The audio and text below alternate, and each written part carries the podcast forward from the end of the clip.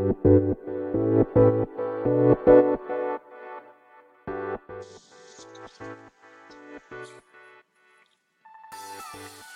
い、始まりました。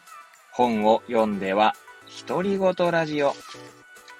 私、変な髪型をしたポンコツ薬剤師こと、町田和俊でございます。はい。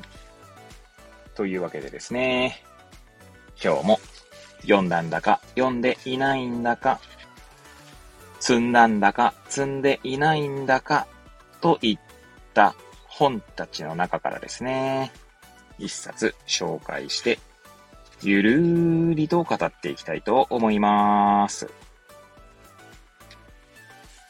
本日お届けいたします本は、スピノザの診察室。夏川宗介著。こちら、文芸春秋から2023年10月25日第一釣り発行となっております。では、いつものように、この本と出会ったきっかけ、そして本書の内容を紹介し、最後、独り言という3部構成でいきたいと思います。はい。え、きっかけですけれどもね、まあこれ結構 SNS で話題になってたっていうか、まあ私自身がですね、今 SNS は、まあ X ですね、旧 Twitter と、まあスレッズですね。まあ Facebook のメタがやっている、まあなんだろうな、Twitter みたいな、SNS ですね。を、まあ主になんだろうな。まあ、見ているって感じですかね。私自身はまあ、毎日決まったことだけをこう、うんと、ポストしていて、で、スレッズではですね、その本をリポストしていますね。はい。リポストでいいのかな？はい。まあ、それはなんか、自分がですね、なんかこう、あ、面白そうだなと思った本を、本を、まあ、記録するためにですね、なんか本の書影とか、本の内容とかが書かれた、うんと、どなたか、まあ、フォローしている方の、まあ、そのポストをリポストしているという感じですね。で、リポストしているところを見ると、自分が何をリポストしたのかこう出てくるので、そこで、ああ、こんな本あったなとか、まあ、そんな感じで見ているという感じでございます。はい。なんで、まあ、このスレッズの方でですね、結構このスピノザの診察室を読んでらっしゃる方が多くて、まあ、多くてつがまたまたま目にしてですね、あ、いいなと思っていたんですね。はい。まあ、一応小説ですよね、これね。一応って言い方もいいですけど。はい。で、まあ、面白そうだなと思っていたところですね。ちょうど、えー、いつも行きつけにしております、桑畑書店さんにですね、今注文していた本が届いたので、購入しに行ったんですね。まあ、そこに、このスピノザの診察室があったので、まあ、つい、ついでにというか、はい、一緒に買ったという感じでございます。はい。で、まだ読んでおりません。はい。積んでおります。はい。いや、もう本当に読ん、読み途中の本、読んでる本が多すぎてですね。そしてあんまりこう、そんなに読書の時間をですね、たくさん設けているわけでもないので、はい。まあ、なんで、まあ、読むペースよりもですね、買うペースの方が、うんと、圧倒的に多い感じですね。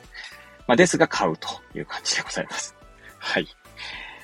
ではですね、本書の内容紹介というところで、えっ、ー、と、まず帯の文言ですね。はい、紹介していきたいと思います。表紙側の帯にはこのように書かれております。その意志は最後に希望の明かりを灯す。現役医師として命と向き合い続けた著者が到達した人の幸せとは、神様のカルテを凌駕する傑作の誕生と書かれております。はい。では、性病師側の帯ですね。えには、このような文言が書かれております。お町哲郎は京都の街中の地域病院で働く内科医である。30代の後半に差し掛かろうとした頃、最愛の妹が若くしてこの世を去り、一人残された老いの龍之介と暮らすためにその職を得たが、かつては大学病院で数々の難手術を成功させ、将来を嘱望をさせ、された凄腕医師だった。鉄郎の医師としての力量に惚れ込んでいた大学准教授の、これ花垣かな？は、愛弟子の南祭りを研修と称して鉄郎のもとに送り込むが、てんてんてんと。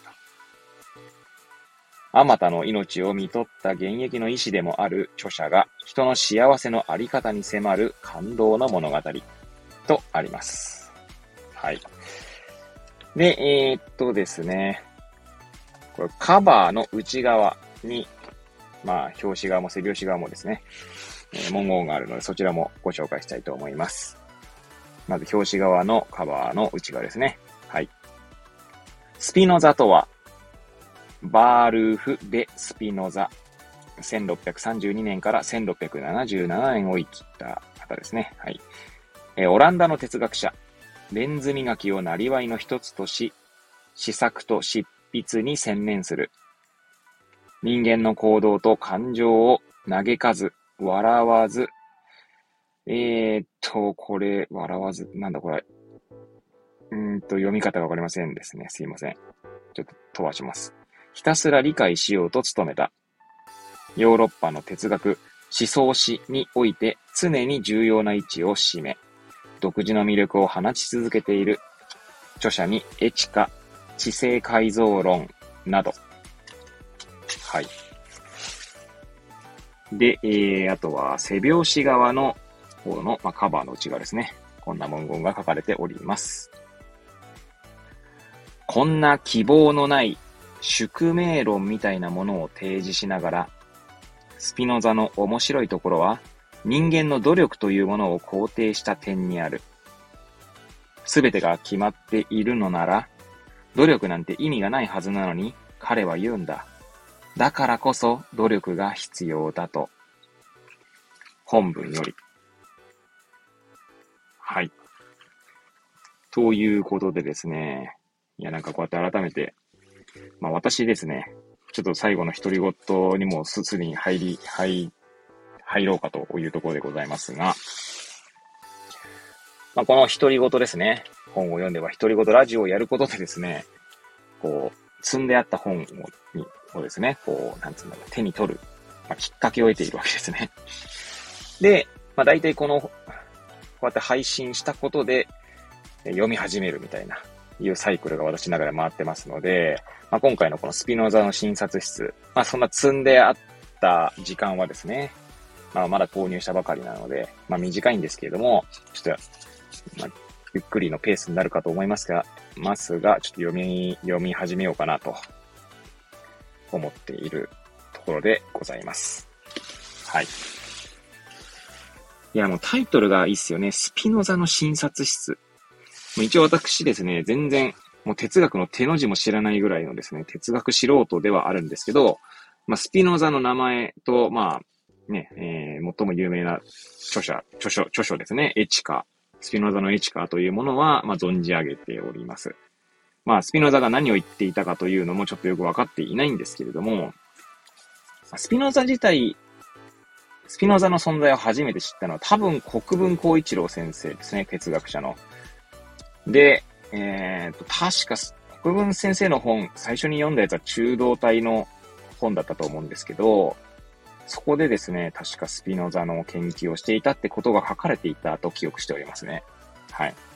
まあ、あとはですね、いつも聞いている Voicy の荒木博行のブックカフェでもですね、確かスピノザについては語られていたと思いますし、スピノザの本はですね、結構あの新書とかでですね、何冊か持ってますね。まあ、その全てが積んである状態なんですけど、なので私自身は本当にスピノザをですね、理解はしていないんですが、ただ、まあ、哲学というものにですね、興味関心のある一般人である 私がですね、まあ、このタイトルはとてもそそられるなというところで購入した感じなんですね。はい。そして全然知りませんでしたが、この著者の方は、あれなんですね、現役医師なんですね。えー、最後のページに、うんと、なんだ、この方の略歴ですか？が書いてあるんですけども、他にも臨床の砦というドキュメント小説だったりとかですね。まあいろいろあるんですね。本を守ろうとする猫の話とか、始まりの木とかですね。あとそもそも最初、え帯にあった神様のカルテですね。そちらも、の著者でもあると。ちなみに神様のカルテは第10回小学館文庫小説賞を受賞してデビューと。え同書は2010年本屋大賞第2位となり映画化された。あ、映画化されたんですね。いや、全然ですね。いや、もうあの、最近映画とか見てないですからね。いや、見たいんですけどね。映画も好きなんですけどね。まあ見る時間がないっていうところ、いいですね。なのでまあ映画を見るかどうかさておきですけど、他のこの方の著者、じゃない、著書にも、まあ、興味があり、まあ、興味が湧いてきました。はい。まあそんな感じでですね、えー、この本、ちょいちょいちょいと、まあ、読み進めていこうかななんて思っているという、まあ、最後決意表明のような形で終えたいと思います。はい。では、今日のところはね、ここら辺で終わりたいと思います。本日は、スピノザの診察室をお届けいたしました。くだらない私の番組ではございますが、また遊びに来ていただけると嬉しゅうございます。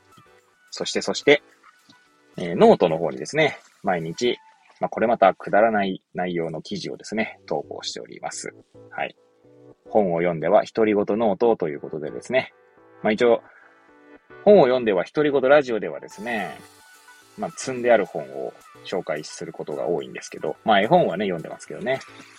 まあ、一応本を読んでは独り言ノートの方では、読んだ、えー、本について、えー、書いておりますので、もしよろしければですね、まあ、お時間ありましたら、そちらの方にも遊びに来ていただけると嬉しゅうございます。それでは、また次回お会いいたしましょう。